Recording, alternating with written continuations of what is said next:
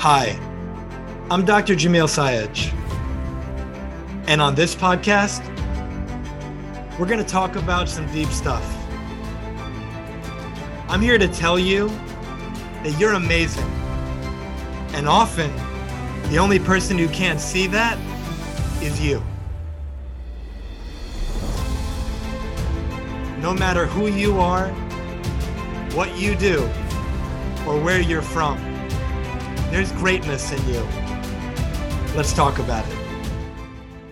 Hey everyone, I'm Dr. Jamil Sayegh, and welcome to the Transformation Starts Today podcast, where I interview leaders, champions, and high performers from all walks of life as they share their stories, the lessons they've learned along the way, and empowering perspectives to help you create an extraordinary life without regret, starting today. Today we have Dr. Anthony Balduzzi with us. Dr. Anthony Balduzzi is a health and weight loss expert and the founder of Fit Father Project and Fit Mother Project, leading health and weight loss programs for busy men and women over 40. Dr. Balduzzi holds dual degrees in nutrition and neuroscience from the University of Pennsylvania, a doctorate in naturopathic medicine, and is a former national champion bodybuilder. Dr. Balduzzi is most proud of the fact that he's helped over 60,000 families in over 100 countries lose weight and get healthy through his Fit Father and Fit Mother programs. Anthony, it's such a pleasure to have you here on the show with us. Welcome. Thank you for having me today. How are you doing? I'm doing well. And, this is fun for me. And I don't know if everyone knows the context of the backstory is you and I have been friends for a long time, and we were kind of recounting this, and we actually went to medical school together at the same time. So it's fun to reconvene with you here on this amazing show and platform that you do have, to have a great conversation, just to see your smile and to hear your voice and your energy. I'm happy to be here, brother. Thank you so much, man. It's, again, it's such a privilege to reconnect with you. I remember when I met you in medical school, you were I think you were 2 years ahead of me in the program, and you were such a light. And I remember just seeing you and going, wow, this guy is inspiring. I want to be like this guy when I grow up. Thanks, man. Yeah, absolutely. And so, like I said, you're an incredible soul, and I'm excited to share you with the audience and for you to share your story, the lessons you've learned along the way. And like they said in the beginning, anything you can share to empower the audience to create that extraordinary life without regret. So for my audience who isn't as familiar with you, they haven't heard your story. I found that each of us is the hero of our own story, and we've experienced challenges, setbacks, and adversities that we've overcome to get to where we are now. If you'd please share with us, what's your hero story? Okay. Well, I think we'll work backwards from what I do now, because it kind of creates a through line. As you mentioned in my bio, I run these two companies, Fit Father Project and Fit Mother Project, that specifically help busy parents in their 40s, 50s, 60s plus lose weight and get into fantastic health and shape.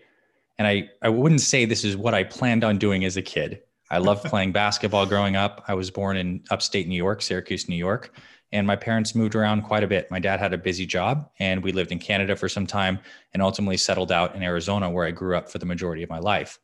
What was unique about my upbringing, and I have a younger brother, Nick, and my mom and my dad, was that growing up, I watched my dad get very sick. He ended up getting cancer. I saw him at the cancer diagnosis just whittle away all of his vitality and strength. And he ultimately died when he was just 42. That was just before my 10th birthday. I was 9 years old. So I was gifted this, I say gifted now because this is the perspective that I come from, this really powerful experience of losing a parent from a young age. And also, I guess, all the things that come along with that. A feeling of immense grief and sadness, an appreciation for how foundational health is to our lives, and a fire that I kind of had to forge my own path, become my own man, and maybe on some level, like be there to be strong for my family after dad passed. So I kind of feel like a fire was lit inside of me from a young age. And that's not to say it was just like automatically, I had this tragic situation. And now I'm like fired up, listening to Tony Robbins at 10 years old and like ready to like manifest my dreams. It was a process and an unfoldment, like all of our lives are. And mine largely unfolded from a young age through this vehicle of fitness. What I found out very early is that if I started to exercise, and in my mind at 10 years old, basically a couple months after my dad passed, to get strong so cancer couldn't get me, and to like really fire up my life. And I started training and focusing on fitness. And it would be as simple as just doing push-ups, sit-ups, and having a pair of dumbbells I hid under my bed growing up and starting to train. As I trained, I began to understand this experience of personal power. which I think is like the through line of our hero's journey. The idea that you can have some kind of obstacle and experience, and you can use your inherent desire and your will to shape your actions to create some results. And for me, when I when I began to run and my lungs were burning, or do my curls and my push-ups and my arms were shaking, I found that I was getting stronger, and I was able to tap into the idea that I could push through momentary discomfort. And it actually ended up healing me too. I'm sure this was changing my neurochemistry at this time massively by investing in this exercise.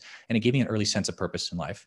So I continued into high school, and I went to an all-boys Catholic high school in Arizona. And what that meant, when there was no girls around, all we cared about was like do well in school and play sports. So for me, I decided that I really wanted to get jacked. I looked at the muscle magazines and I wanted to be huge. For some reason that captured my interest as a young man. And so I started to lift and train. I became a personal trainer, and ultimately I started competing in bodybuilding when I got into university. And through the bodybuilding experience, what I would consider almost like the next phase of my life, I went to a good university. I was a kid that studied very hard. And then I got very attached to my body, attached to building it. In fact, to the point where you really shape your entire lifestyle around the idea of how do I maximize my muscle mass and minimize my body fat, and then actually take that body onto a stage side by side with other people and show it off to be scored by judges. It's a wild thing. And I loved it at that time. And so I did that, and I became successful at that over the course of, I'd say, the 5-6 years through my late teens and my early 20s. And one of my, I guess, like a pinnacle achievement moment for me is when I went to university. I went to the University of Pennsylvania in Philly, and they had a school bodybuilding show. And I told my mom when she was dropping me off to school that I was going to win that thing one day. And I ended up competing and winning it twice. And so for me, I got these really interesting experiences through bodybuilding and excelling at a niche sport, if you will, at a young age, that gave me a sense of confidence. And it also just really like built me up physically.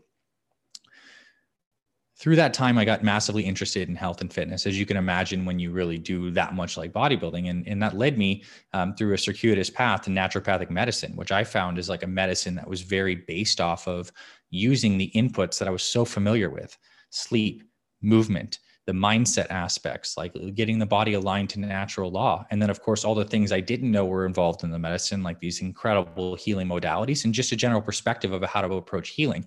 It jived with me. I went to school. You and I meet. Now I'm in my final year of medical school. I believe I must be like 20, maybe 26. I don't know how old I was, but whatever age I was. And I go on a ski trip with a dear friend of mine.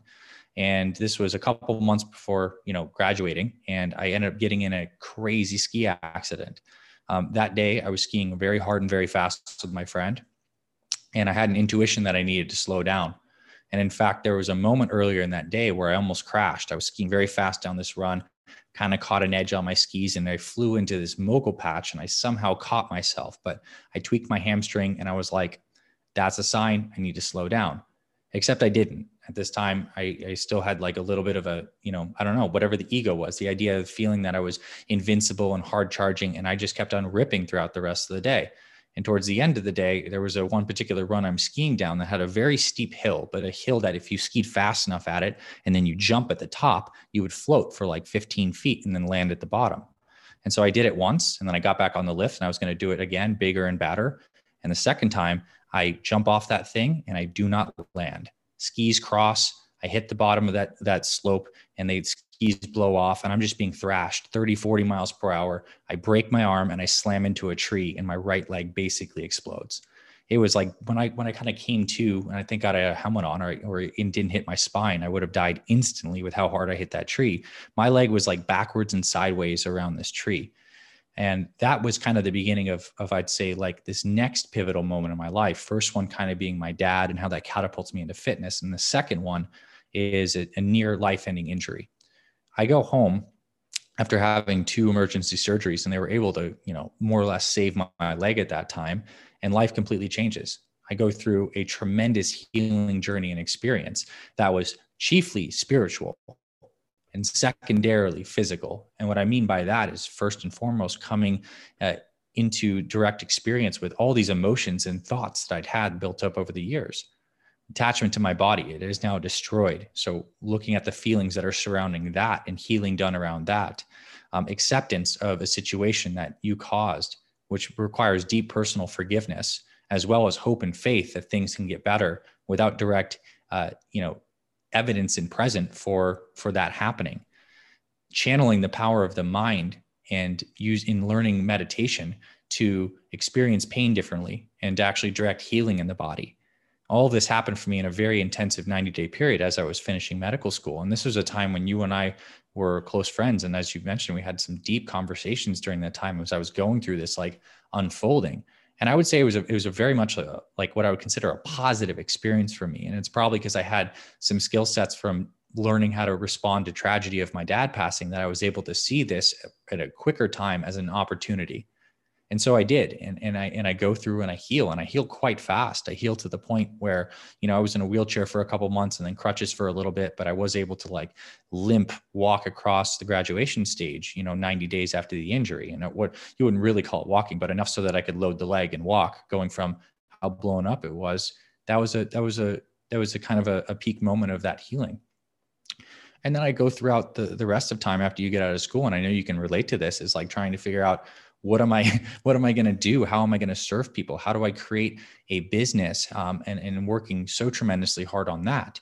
And the culmination of my naturopathic training, my experience in bodybuilding, my undergraduate degrees in nutrition and psychology, and then ultimately my personal story and journey I'd gone through of seeing what my dad went through led to the culmination of creating a business called the Fit Father Project.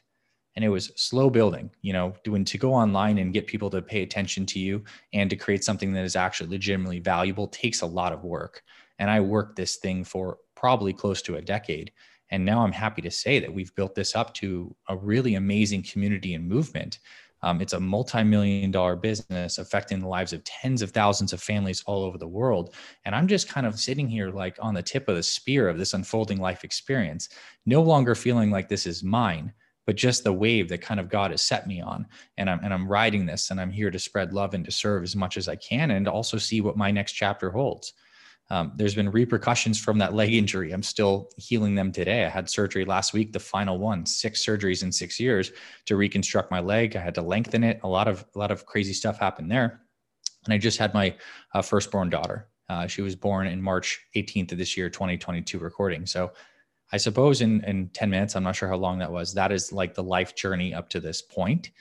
And it's been amazing. And I'm grateful to have the life that I have, to experience what I have experienced, and to share anything that may be of value and insight to people listening today. Yeah, man. Amazing. Thank you. Thank you so much for sharing so authentically and vulnerably. And there's a lot of parallels that I feel with you in our life experience. And one thing that I have seen in my own life that I believe is the case for you as well, is that the tragedy that we both experience with the loss of a father, what that did to us and how that catapulted us forward and what we've done as a result of it. When I read your bio, 60,000 plus families around the world have gotten benefited because of what you do. And that wouldn't have happened, let's say, maybe without Dad. Yeah. And so it's like you honor your father immensely every day. And, you've done such incredibly empowering, inspiring, life-changing work for so many people, saved so many lives. And it just nothing but respect for you, man. Thank you, bro. Yeah. And I'll say this, something that seems apparent when you say that, and I think it's true of all of our lives, is we don't necessarily always choose our paths. Our paths are kind of like the situation, the cards that we are dealt. I didn't choose for my dad to die, but this was in my life experience. I own it and I make it, it is, I accept and love what is, and then I move forward with it. So I think this is an interesting concept in transformation, and maybe we'll get into this. There, on one hand, you can read a lot of traditional personal development books that would suggest that you really have this, you cast from your mind this burning desire to create something, and you develop a plan and consistency, and you really work for it, bless it with action and a positive thinking, and you work to really create this. That's almost like something that's coming from you. And I think that's true and can be done. It certainly was my experience with my business. But on the other side, there's many things in our lives that are almost like these pivotal moments and things that were just given to us. This is the exact situation. And I believe they're equally important. And I think when you have both these experiences and you embrace both what has happened and you allow that to guide you as much as what you choose to want to create and you allow that to guide you, you have so much more power, because it's almost like you're this man in this giant sea with a boat. And insofar as you can move the rudder, that's setting personal goals. And insofar as God is blowing wind in a particular direction, that's putting up the sail. And so I think that using the sail and the mind together is an important aspect of transformation. And what that often means is coming into the experience of deep acceptance of whatever has happened in our lives and like making that something that we embrace, not reject. And when you can do that, that's when you can start to experience adversity as fuel, as goodness. Like if the fundamental belief I may have is that I believe that all of this is unfolding in my favor. And in my favor does not mean in the most comfortable manner possible or in the least painful way possible, but this is an unfoldment of my life experience that I embrace fully and whatever it would happen and whatever will happen. And when we can live with less resistance in our minds and our hearts to what happens, I think that opens us up to this deeper dimension of experience that not only makes us happier, makes us more effective, but I believe is kind of like that spiritual path that our spirits are calling for. At least that's what rings true to me. Absolutely. That was so well said. And it brings up in me, this perspective. You talk about adversity, and before we started this podcast, you and I had a short conversation and you had mentioned something similar, the idea that adversity creates the growth. And something that many people have said to me, and I'd imagine have said this to you at different points in the last couple of years, people have said to me when they hear my story as it relates to my dad, which is really the catalyst for why I do what I do over the last 10 years, they'll say, wow, you really could have gone another way with this. You took this and made something really beautiful from it, but you could have taken it a whole different way. And with that in mind, you mentioned kind of the general personal development kind of paradigm. And when we come from that space, it's like, okay, we get to decide the meaning that we give to a life situation. Yeah. Something happens and we interpret it and we experience the interpretation. Something I often tell my clients is that, the way I think of it is life happens in three stages. This applies always, no matter what. Step one, life happens. Step two, you interpret it. And step three is you experience your interpretation. That's all that ever happens. But the thing is, most of us, we kind of forget about step two and we think life happens and then we experience life. But that isn't how it works. And so when we realize that something happened, okay, what am I going to make this mean? And something that I remember you mentioned Tony Robbins earlier, I think you said around 10 or so is when you got into him, and I discovered him at around 15. And something that I remember hearing him say was, when the worst day of your life can become the best day of your life, the game changes in an instant. And I look back and I think what I do now and all the people I've been blessed to serve over the last 10 years plus, and I think about the people that have told me they didn't commit suicide because of conversations that we had and the impact that was had. Well, none of that would have happened if I didn't go through those 3 years with my dad and taking care of him and then him ultimately passing away. And so when you talked about, we kind of get the cards dealt to us at certain pivotal moments, milestones on the journey. There's this metaphor that I came up with a couple of years ago that I share with people of, imagine you were a sword and you could speak. And so there you are in like the blacksmith place, whatever, the forge or whatever you call that. And the blacksmith picks you up and you're very dull. And you say to the blacksmith, I want to be the sharpest sword in all the land. And the blacksmith knows what that entails and you don't. So he says, you sure you really want this? And you go, oh yeah, I want nothing more. And he goes, all right, cool. And he walks you over to that stone wheel you see in like the movies and he starts spinning it. And you're like, what are you doing? And he grabs the sword. He starts putting you against the stone. Every time you hit the stone, there's a spark and like a bounce back. And you're like, ow, ow, ow. And you're sitting there saying to the blacksmith, why are you hurting me? Like, well, what's going on? What you don't realize that the blacksmith does in this story, the blacksmith is like the metaphorical equivalent of life or God or the universe, basically saying you want to be, well, let's say, the best that you can be in this area. You're going to have to grow to get there. And that growth is going to be as a result of the hardship and the challenge and the adversity that you're going to rise above. And so like when we can experience the challenge and the hardship and see it in a different lens of how is this growing me? How can this serve me? How can I use this to not only help myself, but help others? All of a sudden there's like almost like a purpose to it. And it's not, at least in my experience, it's not condoning. It's not saying that I want it. Like you said, I didn't want my dad to die. I didn't want that experience to happen. In the moment, it was really miserable. But in hindsight, I look back and there's a Steve Jobs quote where he says, you can't connect the dots looking forward. You can only do it looking backwards. I look back over the last 10 years. I'm 31 now. He passed when I was about 21, 22. And the aneurysm he had was when he was, I was 19, he was 49. Yeah. And so when I was 19 to now, I connect these dots and I say, wow, this wouldn't have happened. That wouldn't have happened. And one thing led to the next. And you just, when you can find the meaning in it and you can find out how can I use this to help other people? If you believe in what I'm about to say, you honor that person's memory for wherever they are right now, kind of looking down on you, let's say. But even if you didn't, in your own mind, at least, you're able to rise above what happened to you. Like Anthony mentioned earlier, take it, use it as fuel to create the life that you want, inspire other people to do the same, help other people on their journey, make other people's life, you know, easier and better. And maybe they don't have to experience the same challenge that you did. Like I know with the work you do, helping men and women lose weight, get healthier, you have likely prevented so many people from passing earlier than they were meant to. If I phrase that properly. Yeah. Yeah. And so that was beautiful input. Yeah. Yeah. Thank you, man. I would love to ask you, you know, when you were in your darker moments, whether it be around when dad passed or whether it be more recently after the injury, like you mentioned, having this attachment to the physical and the body, and you put so much time and energy and attention and effort into building it up. And then when it gets injured and there's certain things you can't do anymore, when you're in moments of what, maybe when you were growing your business, when you first graduated and before, when there's doubt, when there's insecurity, when there's all these thoughts of like, can I actually do this? What messages and advice could you share with people who might be dealing with that right now?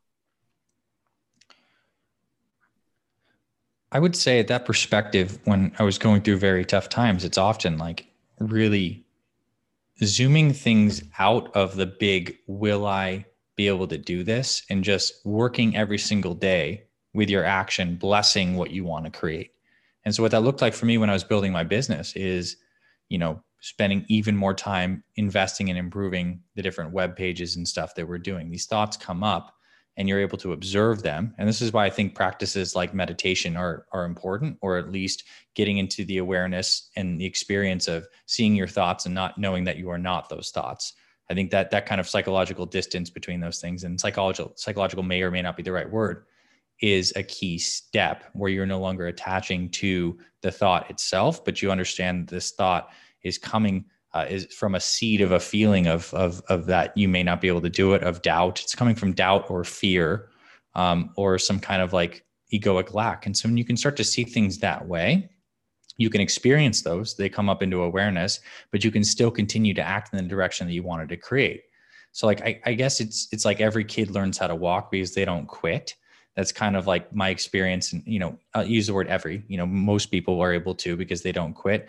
That was my experience with business too. When there was a lot of doubt and uncertainty that it would be able to get done, when those thoughts creeped up, it would be to continue to work the plan and have trust and continue to like create and add more value in the situation. So I think it's just like literally we're creating blessings through our work and our action.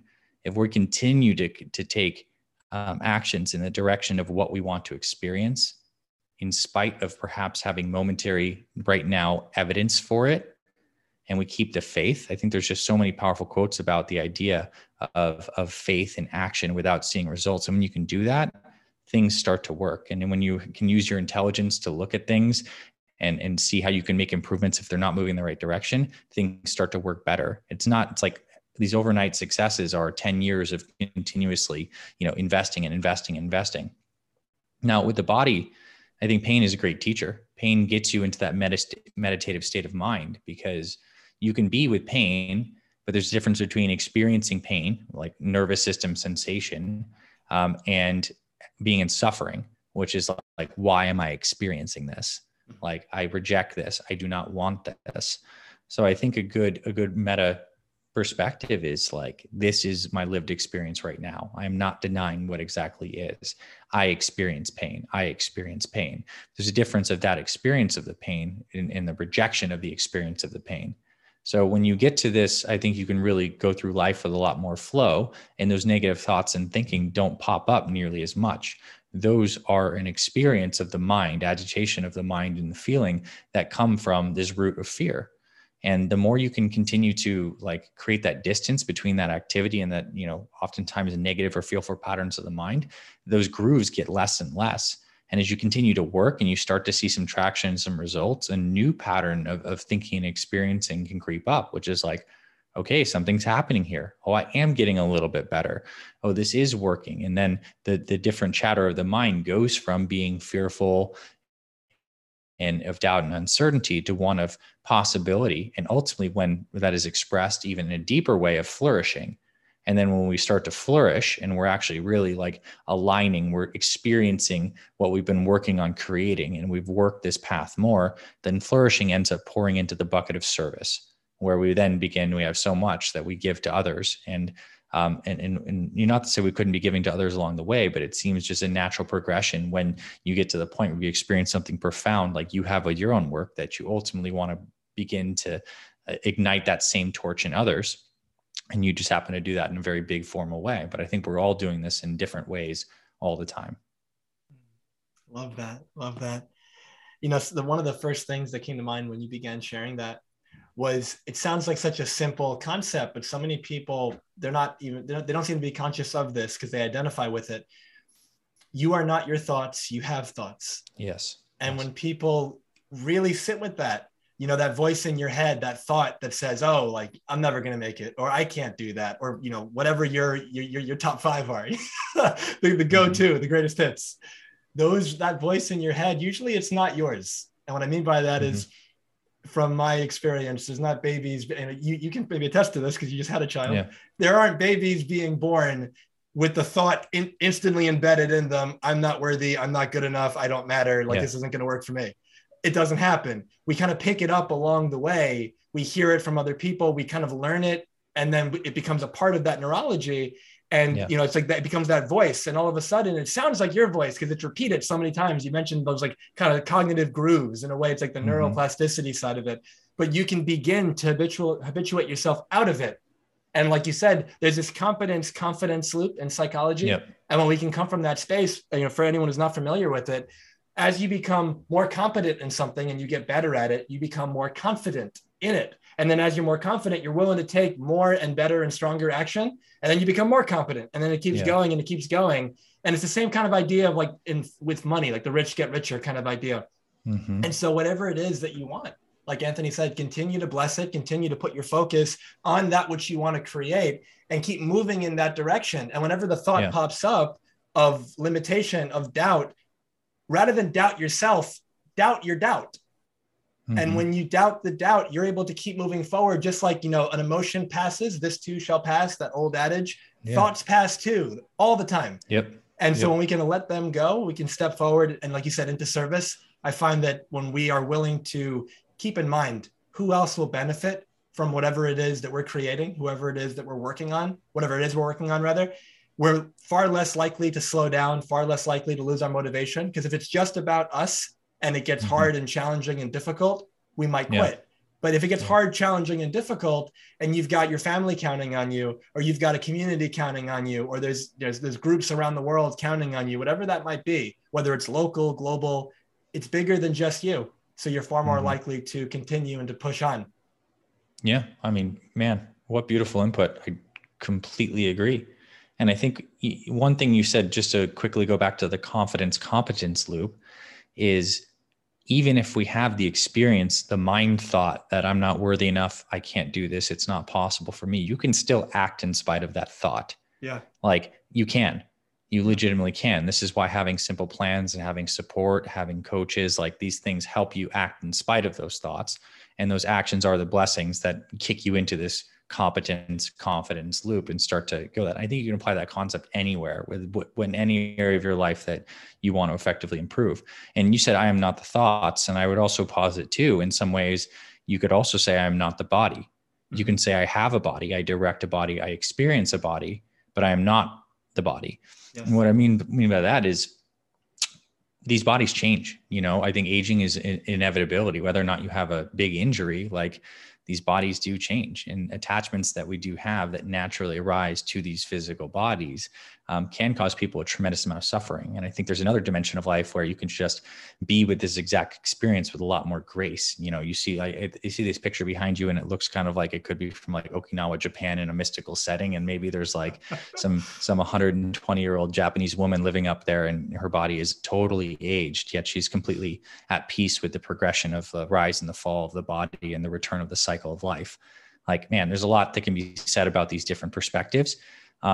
And one of the biggest things, if I just have to be completely honest, that changed my life was meditation, and which I'm going to simply define as the practice of sitting down regularly in a straight back chair and like learning how to relax my body and experience my thoughts, and ideally relax the thoughts too. But you know, the observation of the mind, which is the very experience of being that's at the background of all that we do. We're always being, we're always aware that we are, the awareness is the basis of this life experience. We could do nothing, communicate to each other without awareness. And if you can get into the practice of simply being and sitting, then is very well documented. The activity and chatter of the mind can be observed, and then it can be slowed down.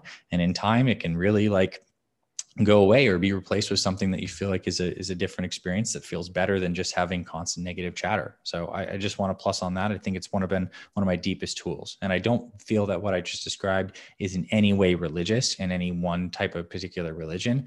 This is simply the observation of our experience with a relaxed body and mind, and enabling these impressions that we've built up through all the attachments to our experience, which is a natural form of life.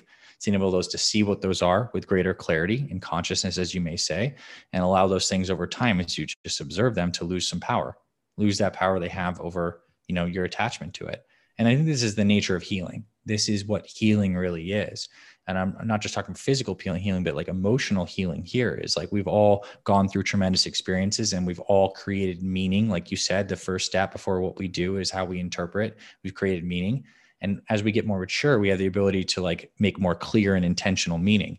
But oftentimes as we're developing these trauma, I guess, which you can often say is like a meaning that we've held onto that has created like such baggage and hold and pain in us physically, emotionally, mentally, et cetera. And this process, I believe fundamentally, another one of my beliefs would be that through our own unique life experience, the combination of the cards we've been dealt, as well as what we choose, is a healing journey for each of us. And at the end of that journey is an experience of life that feels more abundant, that feels more connected, that feels predominantly loving, and is one that you want to serve others. I think this is kind of like an endpoint that we can all kind of move forward towards in our own exact unique ways, in our families. It doesn't have to be in this grandiose vision, but like we can align our lives more to that. And it's a process, and it's an unfoldment. And there's a lot of trust involved in that. Mm-hmm. Absolutely, man. There's a couple of things that are really exciting right now coming up for me to kind of piggyback onto what you just shared. The first was, I remember working out at a gym years ago, and a friend of mine was there, and she was bench pressing, and a different friend was spotting her. And we talked about, you know, you are not your thoughts, and the way you said it, that if you have a thought that says, you know, I can't do it, whatever it is, you can do it despite the thought. Mm-hmm. So I'm watching her bench press. And this is what she's doing for anyone, you know, I'm like acting it out for anyone who's just on audio, but this idea, she's benching and she's saying, I can't do it. I can't do it. I can't. And she just kept saying, I can't do it, but she kept repping it out. And she repped out like 6 more. And every time, I can't do it. And I'm sitting there wondering, is she aware of what she's even saying? Yeah. The fact that she's doing it despite saying she can't do it. Right. And how often do we do that in any area of our life, whether it be fitness, or whether it be you want to ask somebody out on a date, or you want to ask for a promotion, or you want to, you know, make some change in your business, whatever it is, that I can't do it, I'm not capable. What if you just saw that as a thought, not as a fact? It was a perspective. Yeah. And if it's a perspective, there's always another perspective, and you get to decide which one you want to live with, which one you want to step into. And the beauty is, no matter what you've chosen in the previous moment, this moment's brand new. And you can always pick another one. Yeah. And this other aspect that came to mind, you talked about, you know, not only are you not your thoughts, that you're not your body. And I often share this with my clients, because at the core of the work that I do, the essence of it is helping you remember who you really are. And this is what I mean by that. So, you know, the research that I'm about to, you know, has been updated since I first learned it. I used to believe that every 7 to 10 years, we have a brand new body. Mm-hmm. The updated research is actually about every year, which means every year or so, all the cells in your body are turning over all the time. And so every year or so, you have a brand new skeleton. You have all your organs are different. Everything's brand new. And so if you were to, let's say, imagine, okay, so I took myself through this process and I'll take everyone listening through it and just see what comes up for you. And like Anthony said, nothing religious about this. This is just what I have found to be. I can't find anything more true than this. Yeah. So if I were to say, okay, who am I? Which is a question that people have been with, throughout the ages. Who am I? And the first answer that came to me when I took myself through this process was, oh, I'm Jamil. And then I said, oh, but hold on, but what is Jamil? And I said, Jamil's a name. And I said, I was born without a name and the name was given to me. So I have a name. I could change my name and then I could go somewhere and say my new name. And that's all people know. They have no idea who Jamil is because I'm Frederick or whatever name that I choose, And so we come from that space of, okay, I have a name. I'm not my name. But the thing is that name, because of that, the neurology, we're talking about the grooves, we have this habitual patterned way of behaving and being. And so it's kind of associated with our name. So the name carries with it a story, a character. Yeah. This is who I am. So other people see that and they say, oh yeah, that's Jamil. He's this way. He's not that way. And then if I act out of that box, they'll say, oh my God, that's so unlike you. Mm-hmm. Because they have me in this box that I am a noun, not a verb. Yeah. When nothing's a noun, everything is a process, right? And so from that space, I say, well, I have a name, I'm not my name. I have a personality, but it's clear in psychology that the personality is really developed in what they call the imprinting phase from 0 to 7 years old. And there's other stages after from 7 to 14 and 14 to 21 and so on. But your personality is learned. And so when we realize that the personality is also like a work in progress. So I have a personality, I have a name. Yeah. And then maybe I have certain beliefs, right? Whether they be religious, whether it be anything else. But there was a point where I didn't believe it because I didn't know about it. And there was a point where maybe I believed something else and then I stopped believing it and now I believe this. And then there might be a point where I stop believing what I got now and I get something else in the future, but I remain. So now I'm not my beliefs, I'm not my thoughts. Thoughts just come and go. I'm the witness of the thought. Yeah. And then we say, okay, so all that's gone, but then we get to the physical. And that's where it gets really cool because somebody might say, all right, but you're this. Like for anyone watching, listening, I'm just touching my body. Like I'm this. And I might say, okay, how old are you? And they say, oh, I'm 30, I'm 50, I'm 70. And I say, cool, you have any memories from when you were a kid? And then they say, oh yeah, of course I do. Tell me about one of them, like one of the vivid ones. And they go, oh, there I was like 8 years old, grandma's house, or this happened, my first roller coaster. And I say, cool, if you could close your eyes right now and imagine yourself in that memory as if it was now, like, could you do it? And they go, oh yeah, I'm seeing it right now, like a movie in my head. Cool. So who was that in that memory? And they'll say, oh, that was me. I'll say, great. There's not one part of you physically that's still around now that was then. So who is the me that's aware of that? And the visual that I use for this is imagine every year you get a new model of your car, an updated model. The car changes every year, but the driver is the same. Mm-hmm. So the question is, who's the driver? Right. And that's who you are. And depending on where you're from, and not really where you're from, but the belief rather, cultural, religious, that's soul, that's spirit, that's Brahma, that's Atma, that's consciousness, that's awareness, that's life, that's whatever you want to call it. But that's what you are. And when you realize that is bigger than anything you'd ever experience moment to moment, that you are bigger than anything that will ever happen to you. For me, at least, I don't know anything more liberating and freeing than that, because you rise above it. And it's like, to me, like it's incredible. And I'm going to pause because I can geek out on that for hours. That was seriously probably the best summation of that lesson that I learned that I've ever heard articulated in a short period of time in an engaging way. Yeah. I mean, that was the truth that I arrived at primarily through my leg injury, but there was obviously the buildup of all the attachment to come ultimately to see the light of that truth that you shared. That's been my lived experience. 100%. Yeah. And so before like really going up on a tangent, I want to bring it back to you alluded to, and you have this beautiful sign to your right on the video of your businesses, your Fit Father Project and your Fit Mother Project. And you alluded to it in the beginning. If you could please share with us a little bit more about what those projects are about, how they support people, and what people can expect if they want to join those. Yeah. So I came to the stark realization largely through medical school, of looking around and seeing that there was many people who are struggling, who are busy parents, who are, have had 10, 20, maybe even 30 years of a schedule that's put lots of pressures on them, not necessarily making the right kinds of food choices.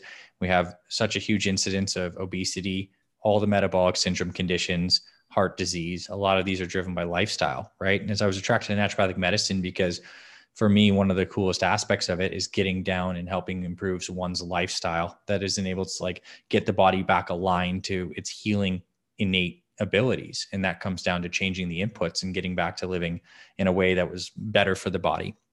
And society today makes it very easy to do the opposite.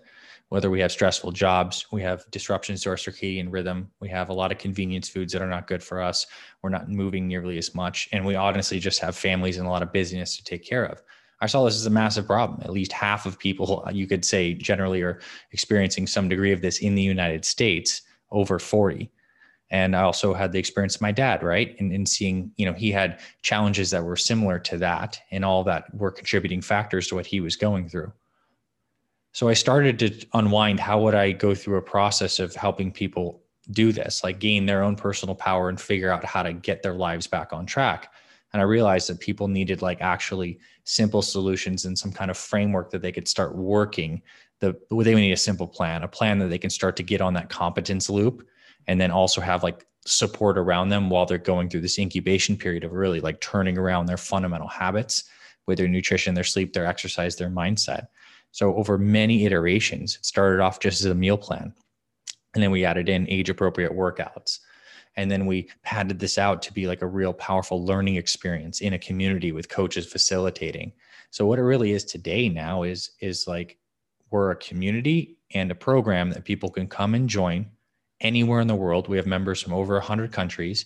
You can sign up online, join, and get walked through, both with our team and with all the materials, the process of radically changing your nutrition to a way of eating that is simple, enjoyable, healthy, and balanced, that gets you out of the cycle of confusing diets and stuff that doesn't work long-term, a way of moving your body that starts to reinvigorate yourself. And it's amazing how healthy you can get in your 40s, 50s, and 60s. We have guys in their 60s who were literally over 100 pounds overweight, hadn't exercised in 2 decades, that can get 6-pack abs. And it's not about the 6-pack. It's just, it blows my mind how powerful this body is to make changes late into life. And yeah. 60s might even be a radical example, but you can change your life and your body so dramatically in the span of 6 months to 12 months. You can become a completely reinvigorated, healthy person. You can get rid of your pain. You can get rid of your fat, and you can get to a weight that feels good and comfortable. And you can have a system that you stick to. So we did this for Fit Father, and that really started to blow up massively. I'll toot our own horn, but in 2021, we were there's this Inc. company that ranks the fastest growing companies in the United States. It's the Inc. 5000. We were number 400 on that list. So just exploded. And what that really meant was we were just serving so many more people, which means bringing on more staff and more help, learning how to communicate our message more authentically and well on all the different online platforms like YouTube, writing blogs. And I don't know, for me personally, learning how to go from being a guy with an idea to actually someone who's operating a business and running a business and all the things that come around with being a leader in that structure. So that's Fit Father Project. And then there was demand a couple years in from a lot of the guys who happen to have spouses or wives or sisters, whatever. And they're hey, do you have anything for women? So we developed Fit Mother Project, and that community has been coming up, and it's been beautiful. We've been running Fit Mother for over 3 years now, Fit Father for, I think, close to 8. So that's what we do. We help people lose weight, get healthy, build muscle. And it's really just a transformation journey. Transformation might be the right word. I found that if your health is a deficient area, that you feel it is a deficient area, you feel there's something that you could move into that would be a greater expression of health that feels more aligned. Working with improving the physical body is one of the most powerful and immediate vehicles for really opening up and blessing the rest of your life and like improving everything. We have so many dads who, you know, are on multiple medications, overweight, and after they lose the weight, they find they're so much happier and more fulfilled. Their family interacts with them in a deeper way. They have a deeper sense of purpose and connection to their spirituality. This physical body, we have a physically embodied experience here as the awareness and the one that observes and effectively controls many of this experience. Once we get the body healthy and attuned, something happens where the mind and the emotions also start to improve as well. We hear the words body, mind, spirit in many contexts, and it makes sense to us. We feel like there's a cohesion that happens with these things. And what I've seen is without people wanting any of the deeper work, or at least knowing that they want, by simply going through the process of improving your body and going through the transformation with that, a lot of this other stuff opens up. So then what is Fit Father, Fit Mother? Well, for a lot of our customers, it is a renewed way of life. It is walking a higher path. And it just starts often from clicking an ad, being like, are you a dad over 40 who wants to lose some weight? Come join us, right? But this is what life is full of, surprises and adventures. And we help people who are looking for help with their health and fitness after 40. That's so wonderful, man. I've gotten to check out both the websites several times, and seeing the photos on there of the transformation, the before and after, you know, inspiring isn't even the word. Like, I remember looking on my phone and seeing this transformation of this guy lost over 100 pounds. And I instantly just came out of me. I was like, awesome job, brother. I was talking to my phone because I just saw that. I was like, wow. It's like my spirit just like instantly recognized him, of like the effort and the commitment and the work that he put in to make that happen. And, you know, something that you just alluded to when I was talking about this idea of, you know, and then you alluded to as well, that, you know, we have a body, we're not a body, but that doesn't mean, which some people make it mean, that the body doesn't matter. Yeah. We have a body, but this body is like, you know, I thought about this the other day, this idea that, so I have a house, and this house, you know, the four walls and the roof and the floor and all that kind of stuff. Well, that's great. Protects the body from the elements, all that kind of stuff. But, you know, let's say I could move, right? I can travel across the country, across the world. So my real house is my body. That's my home. This is where I go everywhere with this. So that, and then, so my experience is filtered through this. So it's like, how do I feel in my body? How's the energy? How's all these wonderful things? Am I in pain? Am I in bliss? Like whatever I'm experiencing. And so when we can take care of our body and love it, you know, you can refer to it like a temple, like it's your vehicle, like it's whatever it is for you, but this is your home. And so are you taking care of your home? And so just again, want to acknowledge the work you do. And it was a wonderful description right there of it. And yeah, I'll make sure to have all the links in the show notes to how they can find that, and would absolutely recommend everyone to get on Anthony's programs. And so what have you found to be the primary obstacles that either, you know, men or women have shared with you and your team that like, this is why they are in a way like hesitating to move forward, hesitating to get started? What are those obstacles, those blockages, those beliefs of, well, maybe I can't do this? And like, could you speak to that for anyone listening who's maybe on the fence?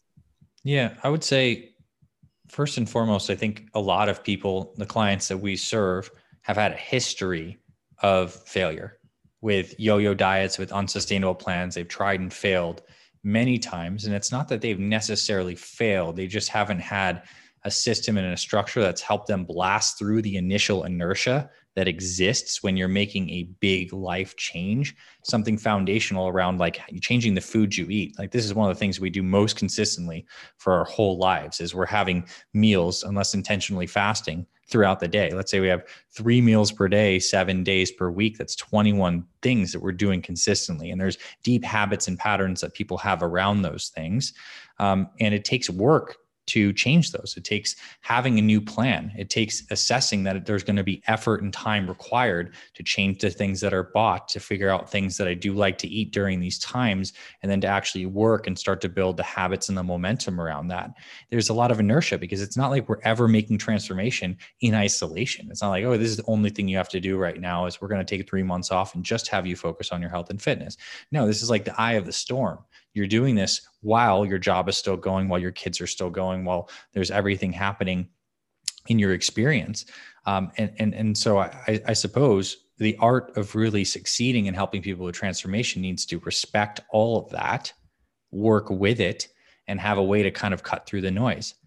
One thing we do with our program members that I believe is as foundational, it's my belief, and it's also, I've interviewed maybe over 100 of our members on a podcast we had this past year, and they tell me this as well, is one of the first things we do is we have them go through a deep reflection and journaling exercise before they even read the meal plan that helps them arrive at creating a mission statement. And what that mission statement reflection process does is helps them get very clear on what they want and why it's so important to them. We're creating new neuro associations and helping them discover their deep, powerful reasons for wanting to make this change. And also being very aware ahead of time that there's going to be costs involved. There's like these kind of sacrifices and prices you must pay on your hero's journey if you want to move from A to Z, right? The sword that's getting sharpened by the grinding stone, that is the cost of becoming the sharpest sword in the world. Insofar as we must also be making part of these sacrifices of the habits and the stuff we've been doing that's no longer serving us. We must kind of like release those, and it's not always comfortable. So your mission and your deep connection to the emotion behind why this is, and like you said, it's oftentimes not just ourselves, it's our families, it's other around us, our communities. We do things and we find meaning when it's often greater than just our own personal journey. It's kind of expanded out to a connection to something larger.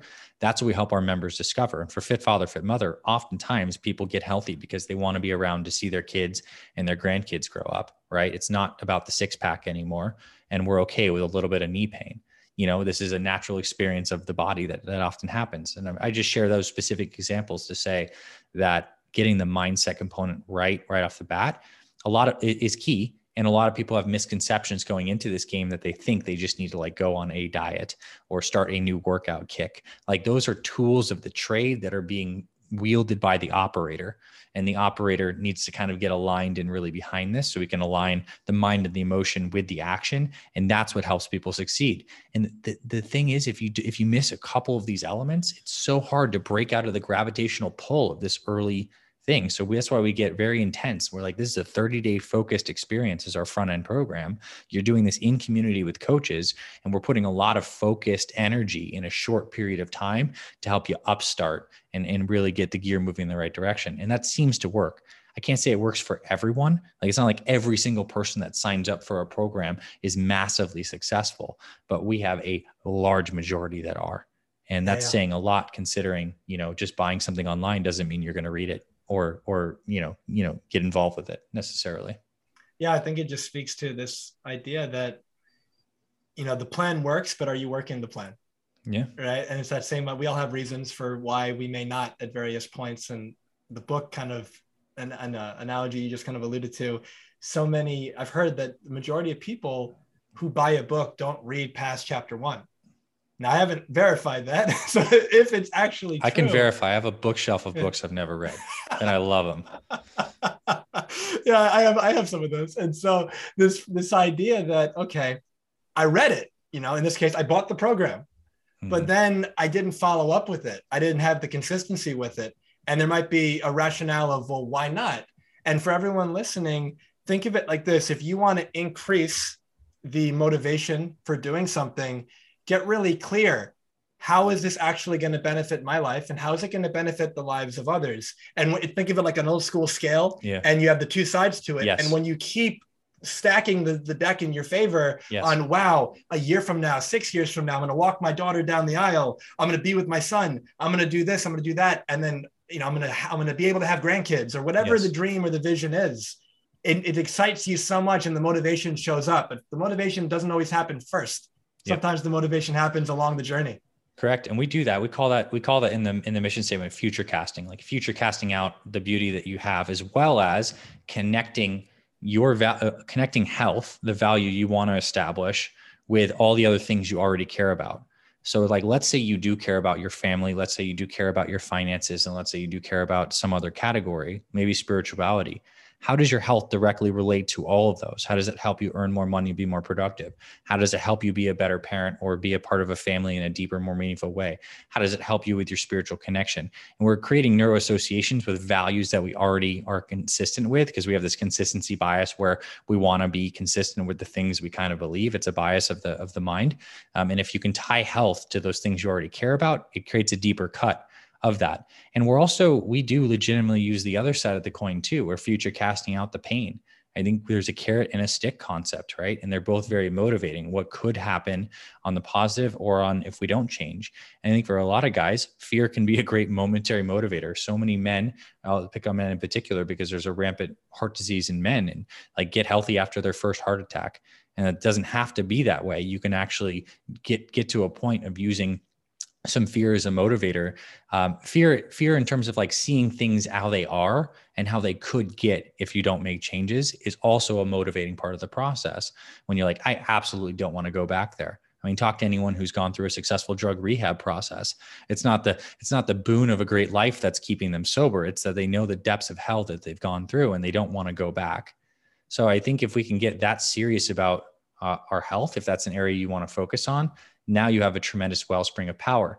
And I think it's also good to have grace to understand that not everything is always going to be toply important. We have a lot of different desires of things we might like to experience. But I think to quote Tony Robbins, he's come up a couple of times, is we meet our musts, like the things that we must get done that we feel so compelled on a deep level to get done.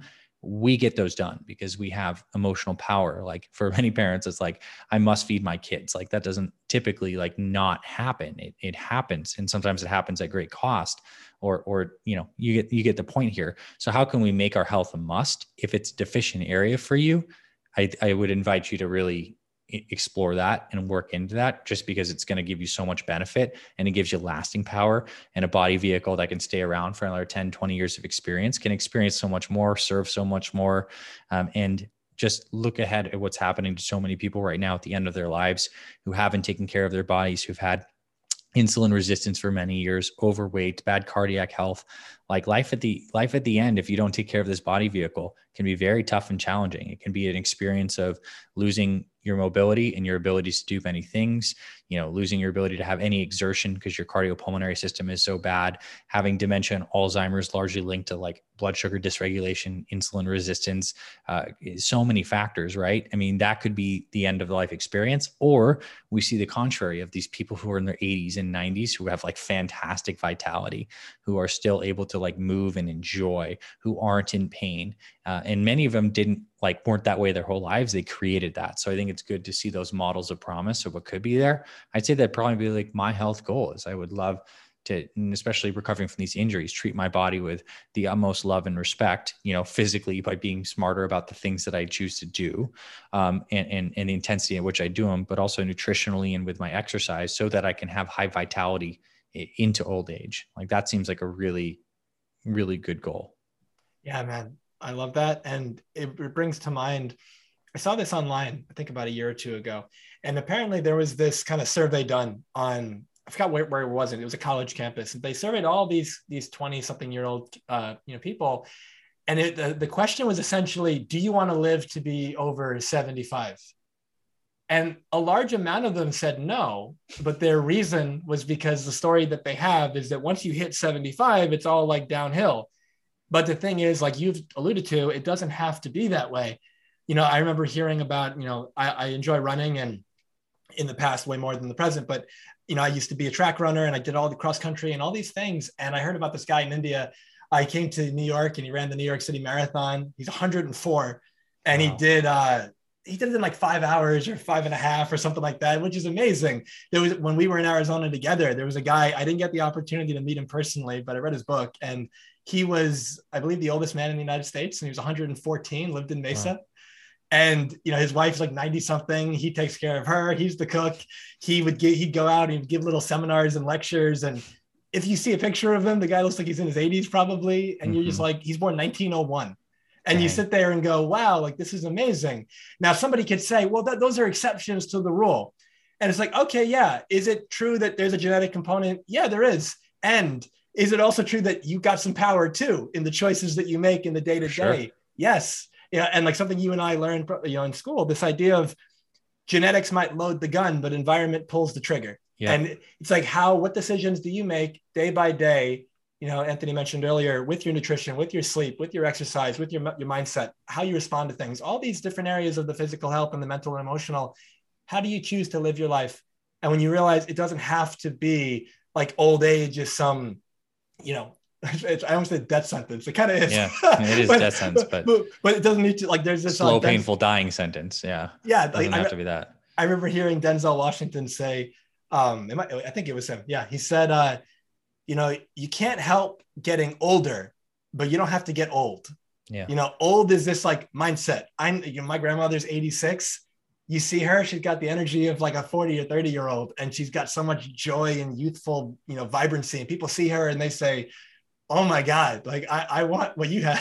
Mm-hmm. And the thing is though, she's experienced a lot of hardship and challenge mm-hmm. in her life. It's not like nothing's happened to her. She's had her injuries, she's had all that stuff, but the outlook and how she chooses to see life and the perspective she relates to the situation, it changes so much. And there's also a lot of evidence to show that, you know, we mentioned earlier, your body's always turning over, but somebody might say, all right, but I've had this condition for like 20 years. So mm-hmm. why do I still have that? And there's a whole conversation there, but one aspect of it is the psychological side of it, that you believe that like, this is who you are and you have this and you're so attached to it.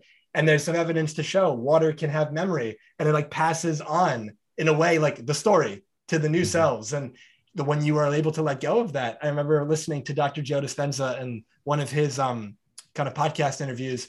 And for anyone that doesn't know, you know, he's a chiropractor, does a lot of work. He's also a neuroscientist, does a lot of work in that field. And he'll have a live event, and somebody's blind for, you know, their whole life, or they're in a wheelchair for the last 40 years. And in 4 days of doing all these meditations and things that he's got going on to help you shift that story, the person actually walks. And it's like, people don't believe that because they think that's not possible. And then he's got all these documented cases and studies. And when the brain and the consciousness shifts, it's like this downstream effect in the body. And there's so much there to unpack. For sure. But, you know, the foundation of this show, Anthony, is to help people create an extraordinary life without regret. For everyone who's, you know, here with us, what advice would you have to help people do that?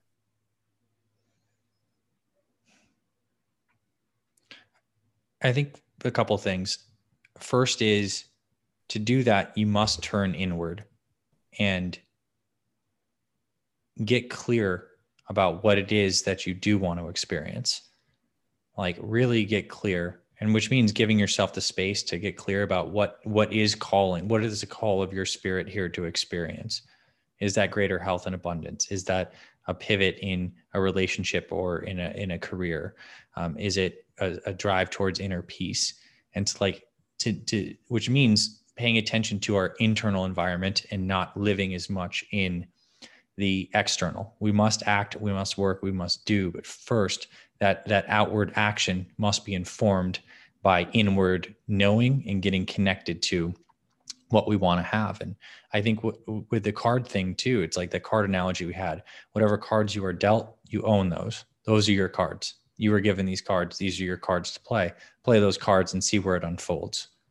I think another thing I would share is to pay attention deeply to your intuition, which is the inner turning. I believe it's like the inner intelligence and the knowing that kind of can guide us from the inside. It's a personal experience of knowing and unfolding.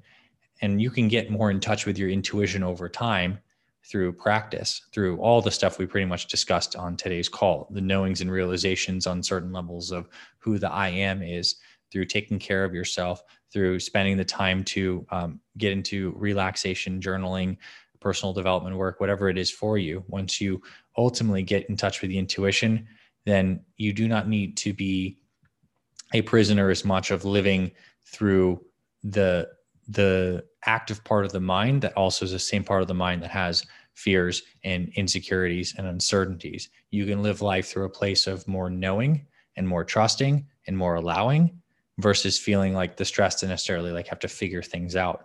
So I think it's like this, I've heard this word, my friend says this inner standing instead of understanding, but this inner standing can inform our actions, which means to be there and to operate from that place, we must get clear on what that is. So turn inward through whatever practice it is to get deep, and then work every day as a chance to bless the creation of that through your own thinking, through your own actions, and to live with whatever you directly perceive to be true and to be of whatever higher vibration that you're called to like do yourself. I think we all have this kind of inner sense of like, what is true and base your life off of that, which I would also say is to kind of on a little caveat there without opening another can of worms. I think it also is practicing the art of telling the truth, like speaking the things which you experience as true, which I think is a very healing and purifying process. And it was for me to start to tell the truth and to clean up your language around that, because I believe that's one way that when you start to speak things that you authentically perceive as true, and maybe even giving up all lies, white lies, whatever, these kinds of things, then you have a deeper connection into your internal knowing, and you can operate a little more effectively. That is what I would say is a slice of my spiritual truth and understanding. So take of it what you will. If there's anything that resonates with you, these are the bits of advice I would give, in addition to everything that I've covered, and certainly you've shared very beautifully many times throughout this convo. Thank you, man. That's so awesome. You know, I love the inner standing idea. It reminds me of just that simple adage, you know thyself. And then if you add on to it, you know, be thyself. If something is calling to you, something's speaking to your spirit, there's something that's exciting you, you're like, that feels cool. Like that would be awesome. There's something there for you. That's why it's enticing you and exciting you. It's not having that effect on the other guy next to you or the girl next to you. So what if we were to follow that and trust and have faith? Yeah. I think he's kind of bringing it full circle. I think I'm alluding to something you said earlier in your healing process with your leg, this idea that having faith in the process without necessarily kind of the definition of faith, without knowing, you know, like what's going to happen. And so with that same idea, know yourself, get really clear, like, who am I really? And what do I stand for? And what are my values? And what's important to me? And what kind of difference would I love to make in the world, for my family, like just for myself, like what kind of life do I want to experience? And then tune in and slow down and listen to that internal voice, like the voice that's letting you know, go this way, do that. And then what if you treated it like an experiment and you said, you know what, I'm going to try that. Pull that thread and see where it goes. Yeah. Keep on pulling with that same quality of curiosity, love, trust, faith. And the adventure you will go on, I think, is going to be absolutely incredible. Yeah. Part of it is going to be the adventure you're choosing to steer the boat. Part of it will be the cards that you were kind of dealt, but you're pulling on this thread. And I believe we can do that until our final breath here. Like that could be the entire journey. And maybe that's the only thing we really need to do. There's work that's involved when you pull that thread, but like, that's it, man. That's my understanding of how what this experience is. Yeah, there's a quote that I've shared probably like 10 times on this podcast so far. Not this episode, but each episode, all of them together. But it's a Martin Luther King Jr. quote. And he says, you don't have to see the whole staircase, just take the first step in faith. And when you imagining this staircase, and it's all shrouded except for the first step. And so many of us go, I'm afraid to take the first step because I don't know where the staircase goes. Yeah. But in using Anthony's example of, you know, pull the thread, it's kind of pulling you also in a certain way. Yeah. And so there's that staircase and you only see the first step, but you're kind of scared, but recognize you could always take the first step and then go back. And so take the first step and then see what happens. And what happens is the second step shows up, and that also is exciting for you. And you follow that one. And like you said, it can lead you on, or not even can, it does. It leads you on this adventure that you probably couldn't have foreseen. Your limited mind could have not have dreamed up what would be possible, and the infinite collision and possibilities of your life and your desire interfacing with all of this giant happening, right? Yeah. It's incredible. And then you don't have to have as much figured out, and you can live with a lighter heart. And I think that also keeps you alive longer too, when you're not worrying about things as much. And so as we wrap up, I just have a few final questions for you. You know, given the work that you do, given your life experience, all the challenges you've experienced and overcome, the lessons you've learned, if you were in your final moments and this was your last opportunity to share and help anyone listening, what would you want to make sure that they knew? I would make one statement. And this would be what feels true to me now after this, through this journey I've gone to. And I would say, glory be to God. And that would be the last thing I would say, because that's been one of my experiences, kind of in the culmination of all this that we've described, has been this deep personal experience of God, which maybe, you know, we've labeled in many different ways, this life process. It's God experienced through knowing oneself. I don't know. I guess it's a personal experience that I have that I believe I stand on as the truth of what's happened and what will continue to happen. And that's what I would share. And I think that's been said in many different ways, in many different cultures throughout the ages. And I think that's the right final message, at least as a capstone of my life experience. Awesome. Thank you for sharing that. And what is the biggest risk you've taken or decision that you've made that you're deeply grateful for, and why? You know, I guess I didn't really perceive it as much as a risk when I started my business at a young age, because I was just so, I had a fire that I knew this is what I wanted to do and I was going to figure it out. But it took me a long time to see success. I don't think I really made any money and probably lost money for like a long time. You know, it was small scale, so I'm not like hemorrhaging. I didn't have a family or something to support at the time, so it was possible to like live off very little and not do that much. But I would say directing my career path in a way that it was self-directed off of this life experience, in a way that I could use my mind and my creativity to create valuable solutions to help people, like that was a big leap. And I'm very grateful now, being in my 30s, to be able to have the life that I do have, a life that's designed around service and adding lots of value and being compensated in a big way for that. Like that was a leap that I've the thing that many people spend their most time doing working. I made it in a way that is very joyful for me. I think entrepreneurship is not the way for everyone by any means, but it'd be hard pressed to say that it would be an enjoyable life for me if I were not spending my time in a way that felt good, or at least of service. So that's what I'll share. Yeah, that's wonderful. And such a great way to wrap up this idea that for everyone listening, if there's a dream on your heart, a business, let's say you'd love to create, a service you'd love to provide. Maybe you're in the early stages of it, and maybe kind of like Anthony said, you're hemorrhaging, or maybe you haven't started it yet and you've got some fear around it. But notice, you know, like so many people who've created beautiful success for themselves and for their families and for the world, they didn't start with the success. They started with a lot of failure, if you want to call it that. They started with a lot of stumbling blocks, stepping stones along the way, positive iterations, spiraling up continuously, try it, fall on your face, learn something from it, keep going. And it's like, yeah, we all are on different points. You know, he didn't have a family when he started, neither did I. Now, maybe you do, if you're listening. And so maybe you might have to start a little bit slower or differently, or there's a different way you're going to handle it, but there's always a way to pull it off. If it's on your heart, what if you came from that space as a possibility? It's on your heart for a reason. Mm-hmm. And yeah, what could be possible, like Anthony said, if you follow that thread, and how different could your life be 1 year, 5 years, 10 years from now? Because when you mentioned earlier, it's amazing how physically things can change 6 to 12 months, you know, how much it can change. Well, that's the case in business. That's the case in relationship. That's the case in every area of your life. Every moment's brand new. If you decide to start changing the input, the output has to change. And when we do that consistently, it's almost like the metaphor of when you hit the golf ball. And if there's like two versions of you, they both hit the golf ball, but one of them kind of tweaks the wrist a little bit in a different direction. Mm-hmm.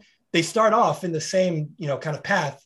And then over time, they end in dramatically different areas, pretty much the opposite area because of the spin, mm-hmm. because of the wrist being in a different position. It's the same way that there's a version of you now. And just for the sake of like illustrating it, there's this parallel reality of you also. And the you over there is going to keep making those decisions that might lead to the bad, you know, quote unquote future that you don't want. And the one now in this reality is going to say, you know what, this is my wake up call. I'm going to start making the shifts, however small, but I'm going to do it every single day, one foot in front of the other. But you fast forward to the end of your life. And what's coming up for me now is this quote that is perfect to end it with.